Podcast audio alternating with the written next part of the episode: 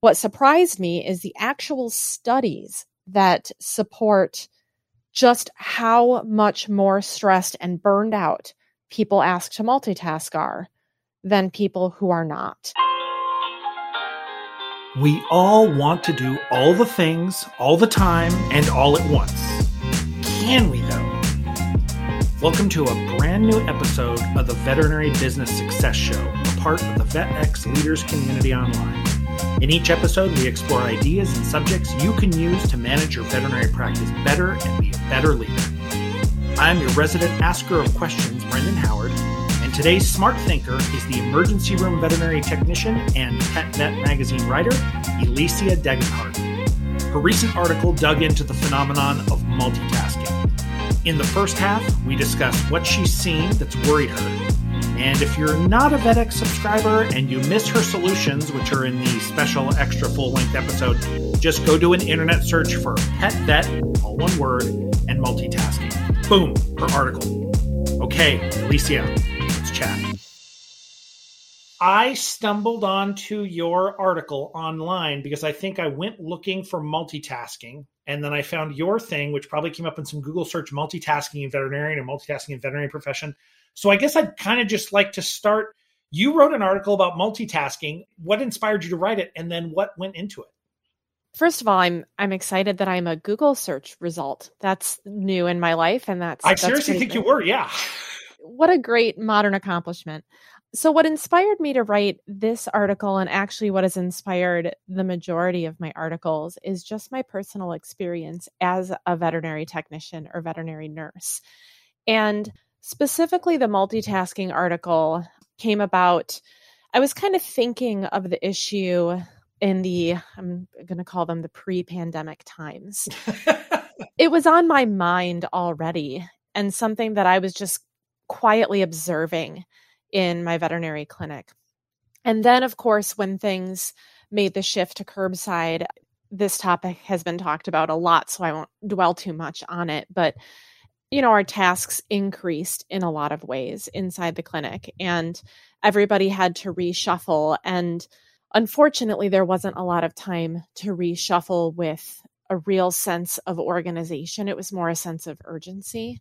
And I was just watching things happen and thinking, I know there's a better way, a better way to do this. And the real driving force, if we get down to it, is I was trying to figure out why so many very, very good technicians felt like they were doing a bad job. That really hit home for me because these people are my friends and my coworkers. And I think veterinary technicians, in my experience, are a really great group of people that that shouldn't feel that way about themselves and for them to be walking around feeling after a day of a number of accomplishments like they had done a bad job i was trying to pinpoint why do they feel that way what is the obstacle preventing them from doing what they feel is their best it's also interesting. So I don't work in a veterinary practice. I've only talked to people who work in veterinary practices for many years. And thinking about this switch over to curbside, I also have not visited veterinary practices during this pandemic. So sometimes there would be a lot of consternation. Some people who struggled with working with people would almost talk about, well, I'd prefer just having the pet in the treatment area and that would be better. So to me, the curbside pickup actually, when you said, oh no, there's all these extra tasks, I imagined, oh, the number one, sometimes most difficult task about having to spend a spend a lot of time focused on worrying about what the client thinks about what's happening in the exam room or having to discuss difficult things with the client. That all goes away because you get to grab the animal from the parking lot, bring him in, and then take it back out to the car. So tell me, before we dig into, I do want to dig into why you think what, if you came to any answers, why veterinarians were feeling bad. And then how multitasking might have played into that. But it seems like some of the maybe one big task went away, but I don't think you're telling me it did. What, what happened? Yeah, that didn't go away at all. Okay. In fact, if anything, the amount of communication had to increase exponentially because they couldn't see what we were doing. And I think it both increased and shifted the communication because when an owner can point out problems to you on their pet or uh-huh. is there with their pet they're able to communicate some things more clearly and then likewise you are able to do the same with the pet as kind of a physical map to your discussion okay. but then the other thing that you're talking about trying to reassure owners about what you're doing if anything that task became much much more challenging because they can't see what you're doing and so you have the challenge of communicating their pet's experience without sounding like you're being disingenuous. You're trying to communicate their pet's experience, and they have to rely on your honesty, which I don't question the honesty of any of my colleagues, uh, but they have to rely on your communication skills, your ability to paint a picture for them of what's happening when they're not there. So someone comes in, they have some concerns or problems. The animal is there. There's you, there's the animal, and there's them. You have like that animal is like the interaction between the two of you are all coming together in that nexus of the animal. Yes. And they can point to say, this is where the cat or dog seems to feel pain, or did you look at this? And then you guys can right point to the same thing. And now that's all that you're right, that physical map in the world is taken away. And now you have to paint everything with words. Yes very challenging and a, a, challenge that I really had never anticipated. And I don't think any of us had ever really anticipated it. We're already trying to communicate, I'm going to say translate a language for owners yeah. in a veterinary clinic, which is we're translating medical terminology and medical knowledge to a home care environment. So, and that is quite the process in and of itself. And I'm not implying that pet owners are in any way unintelligent or don't understand us, but this isn't where they spend all day. This isn't the language they're immersed in. So you have to create a space for them to participate actively in their pet's care. And now we're doing that, but we're also doing it without that very important tool of their pet between us do you think just from your own feelings in doing the job did you feel like there was more did you get a different emotional feel off people? Did people as the pandemic started and people said you, you can't bring your animals into the hospital we'll come out and get them did you feel was there suspicion? Was there worry? Was there frustration? What was your overall feeling of the soup of the people who were in the parking lot? There were definitely all of those things but i really admired the number of people, the percentage of people that were incredibly trusting with their family member and their family member who sometimes didn't feel well. And I think that speaks a lot to them. And hopefully, it speaks to us and to the relationship that we had built with them that they were willing to hand over a pet to us for us to bring it out of their sight so, yeah, we definitely did encounter some issues of anxiety and people that were feeling extremely uncomfortable with handing their pet over. But by and large, people were not only respectful, but supportive.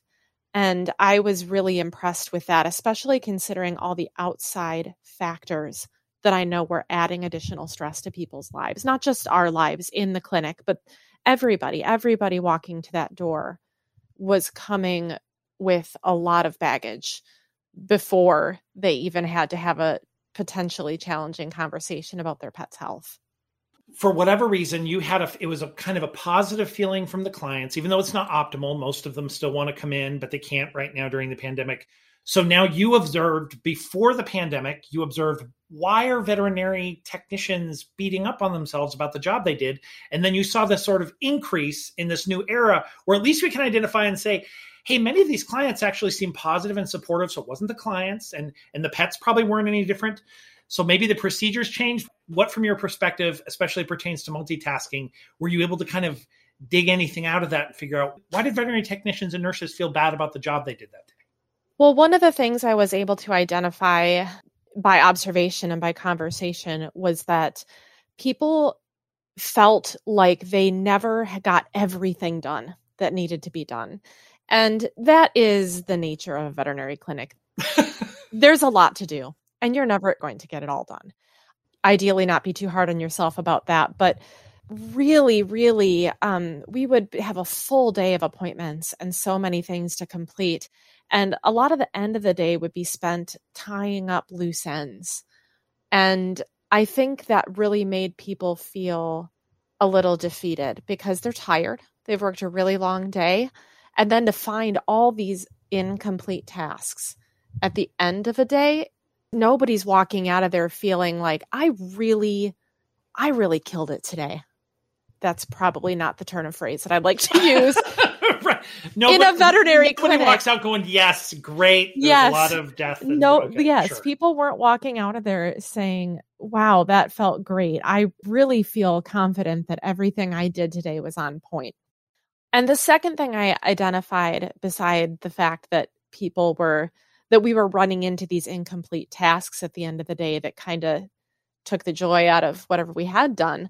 Yeah. Is that pretty much everybody was making mistakes.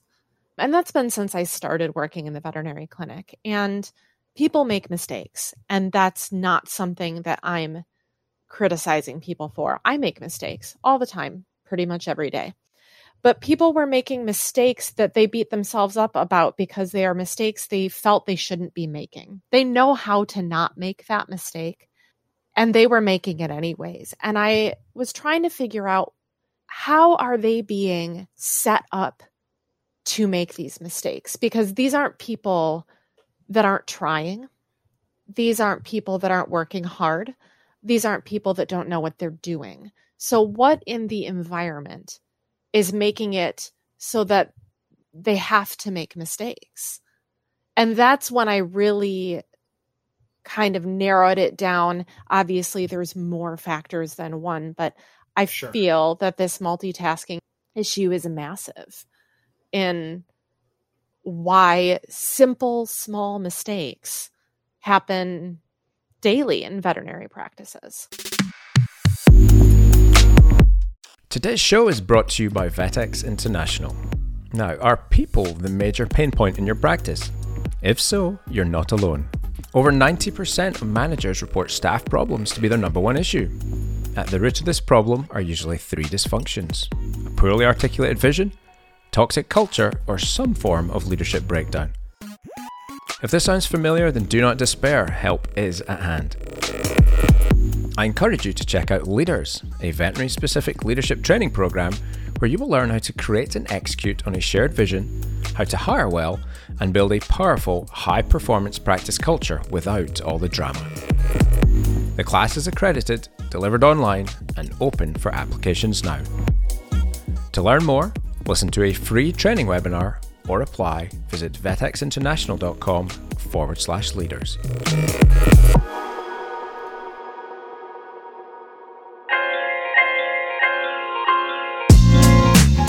Okay, welcome back to the show. I hope you enjoyed part one.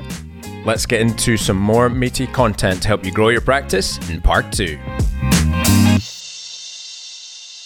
it was interesting. I think we talked about this a couple weeks ago. I was curious what your overall take was on multitasking, and I told you I'd read somewhere again in the sort of like I don't know the internet science world that they kind of said multitasking isn't really possible. Now you can task switch, so you can do a number of things together at the same time and switch between them. But this feeling that we can do multiple things at the same time, kind of like a multi-armed god or goddess who can write and talk and do all the things at the same time, isn't really what happens. It means your brain just switches a lot. So when you think about multitasking right. over the day, what does multitasking mean to you? What did it mean in this environment? Either leaving all the strands at the end of the day or you're talking about making mistakes, simpler mistakes that they think, I, I thought I was beyond this. I don't understand how I did this. How did that happen? Yeah. So my research supports everything that you're saying about neuroscience, that what people are actually doing is just attempting to rapidly task switch.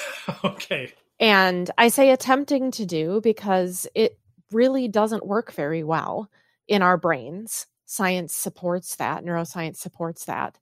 And it's not good for a work environment to put employees in a situation where they need to be task switching constantly. And what that looks like, so it looks like definitely the end result looks like both of those things, like like simple mistakes and like loose threads as you called them. But what it looks like in our day in the clinic is I would say the number one thing is the phone constantly ringing and needing to stop what we're doing to answer it. Another thing that plays in a lot is somebody needs help with something, stop what you're doing, help them with that. I'm not saying you shouldn't help people. Sure. Definitely need an environment where you can do that. The doctor calls you for something. Did you get this information about this client? Do you know this? Can you fill this prescription? And again, all of those are part of our job, important parts of our job, and things that I enjoy doing, but they happen in no particular order in a veterinary clinic. And they frequently happen in the middle of whatever it is you're doing. I mean, I'll walk you through a general practice appointment from start to finish. And the amount of task switching that is required is okay. I mean, really, it's extraordinary. So you take a history from the client and you're trying to process what they're telling you and write that down. And while you're doing that, I'm going to discuss this as though it were pre curbside. You have the pet there, you're interacting with the pet. You're also doing kind of a visual overall full body assessment of the pet. If it's a well pet appointment, if it's a sick pet appointment, you might be trying to observe signs of illness and write those down for the veterinarian. You want to write down any medications that the pet is taking. A lot of times, the client's history kind of doesn't follow any kind of pattern, even if you're presenting them with a um, like a structured question asking format. So you're kind of organizing all that stuff. And then you're immediately going to switch as you tell your doctor what's happening because your doctor is going to ask you questions about this patient. But at this point, you're back in the treatment room. So there might be something you need to bring to the laboratory for that patient. You may or may not need to run that right away in the lab so that you get results before that patient leaves the building. So now you're in a laboratory frame of mind. You need to be discussing things with the doctor. You might get asked by a coworker if if you can help them restrain a patient in the back or if you can grab this prescription for the person that's up front in reception then you're back into your appointment and you're recording information and you're also providing restraint and you might be drawing up vaccines and you can see kind of just the whole process is demanding mentally demanding as far as just the flexibility of our thinking and our task performance. And that's one appointment, and it's never one appointment that's what's going on in a clinic. I could feel it even imagining when you just started out. First, you're doing this, and then you're doing this, and then you're doing this, and then you leave and go to another room, and you're taking what you did in that one room and you're bringing it here but you're also possibly doing there are other cases that have already started so people might ask you questions mm-hmm. about that too and so now you, everything just mixing and mixing into this i don't know confusion and i know it can be intoxicating we've been in situations where we're like in the flow where we feel like we can answer every question and do everything so i wonder if people who had been in the flow five years ago now found themselves not in the flow? Or do you think this was already a problem that people sort of were overcompensating for? And then when this extra stress came in, it just sort of forced everything over the cliff? I think that it's, I don't meet many people that believe that that environment is the best environment to be working in. Okay. I don't meet many people that there are definitely people that enjoy it yes. like you said, intoxicating. Yeah, um, high, just high stress. Things are moving really, really mm-hmm. fast. You got to make quick decisions. Bah, bah, bah, and I'm talking general practice here. I mean, I have not personally worked in an emergency practice, which I know has a, a completely potential for being more amped up than that okay. in in a lot of ways. But I guess if what you're asking is has this always been a problem? Yes, I believe so. And yeah, I do think that just the additional responsibilities of curbside without again the time to restructure meaningfully for it. Yeah.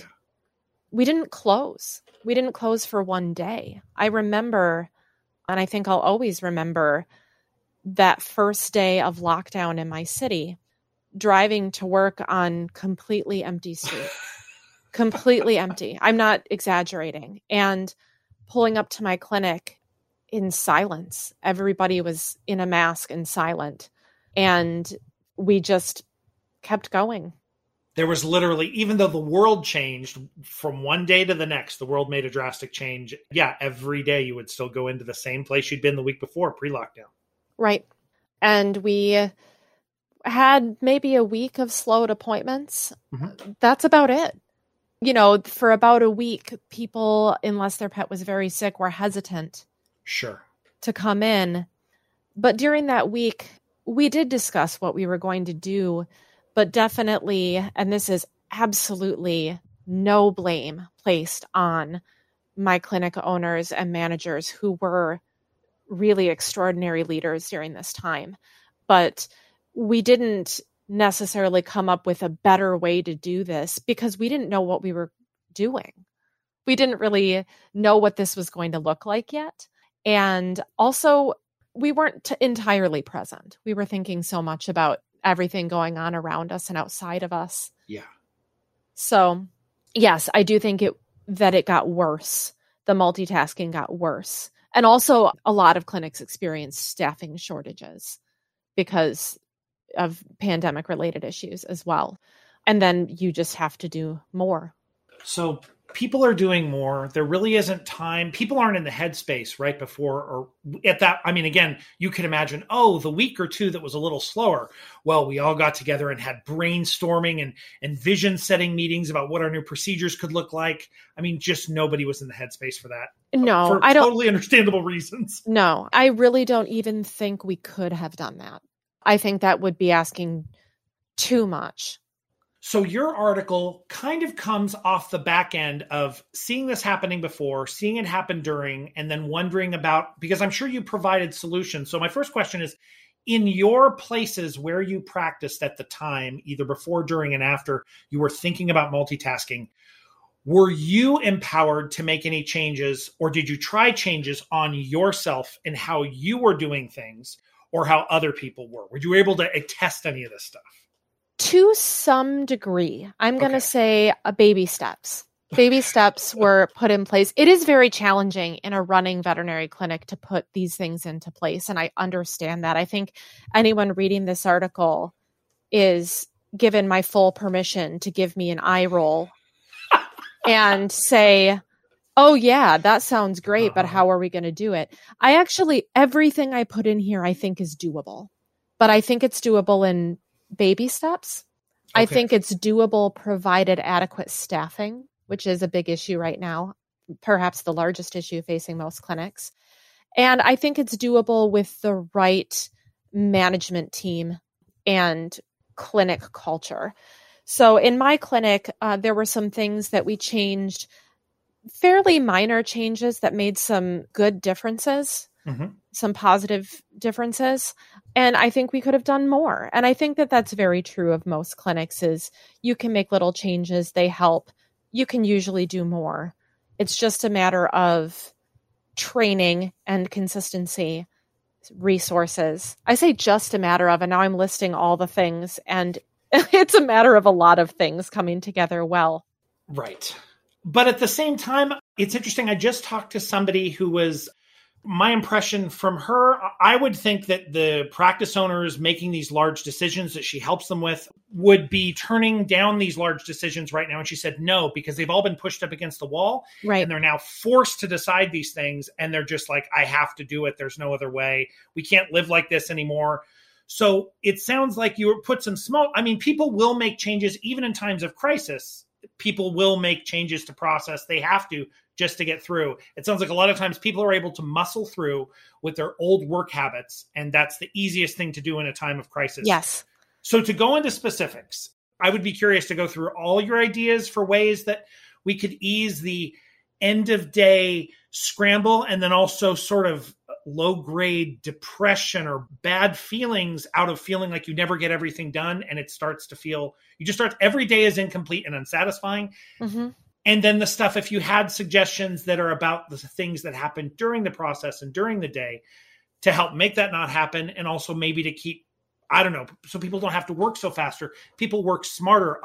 A lot of times i feel like one solution to this is compartmentalizing and specializing people but now we're talking about a time when you can't get all your staffing so really you're operating with rock stars who are doing multiple jobs, maybe in jobs they shouldn't have to do. So nobody's in the place where they could sort of set up a factory line and we could all do this more efficiently, faster, and everyone feel better. Yes, unfortunately, yeah, you brought up so many things here that I'm going to focus on them kind of one at a time. Okay, good. But no, everything I'm going to recommend really works better with proper staffing. I truly believe that implementing some of these things could reduce turnover. I think the most astonishing thing I found in my research, I kind of went into this knowing multitasking was inefficient because I think there's a general understanding of that. And I think that we all have heard the whole, you know, oh, when you're multitasking, you're not working as fast or you're not working. I think we kind of know that. And I found that that's very well supported. But what surprised me is the actual studies that support just how much more stressed and burned out people asked to multitask are than people who are not. Um, there was a study, and it was published in 2008. I placed it in my paper here. But basically, it had people doing the same tasks, but a group of them were interrupted and a group of them were not. And the interrupted participants reported stress, increased effort, frustration, burnout. They felt like they had worked much harder, even though they had actually done the same number of tasks, but they had been interrupted frequently. And it was kind of one of those moments where I read it and I thought, oh, it's not just me. well, really, that there's a study, there's science to support that this is really stressful and that it burns people out. So, unfortunately, chicken and the egg, I do think that we need good staffing to accomplish a lot of these recommendations. But if you don't try to accomplish any of the recommendations, you're not going to keep staff. yes, that is a terrible chicken or the egg thing. Right.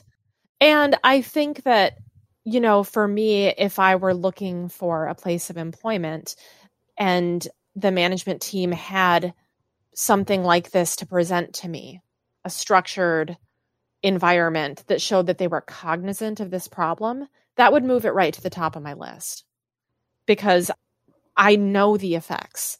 And someone who is proactive about that would get my attention.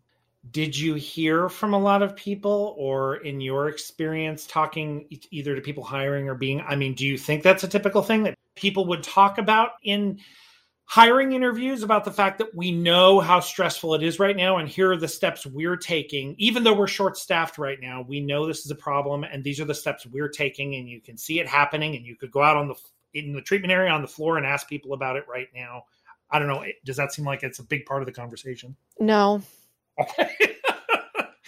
and i can actually say as somebody so i my previous clinic that i had worked at i worked there for about approximately two and a half, three years before the pandemic started. It would have been three years. And then I worked through the pandemic with them. A wonderful clinic. I only left because I was moving. And I moved. And so I was actually actively job searching during the pandemic and curbside, and also during this hiring crisis. And no, it was not addressed. Okay. And I'm not saying that these were bad practices or that these were bad owners or HR representatives. I just don't know that it's on the radar as being as important to employees as it is. I'm not the only person who feels this way, then not the only technician who feels that they would be really attracted to a clinic that said, Hey, we see you and we have a solution that we're working on. That wraps up today's episode of the Veterinary Business Success Show.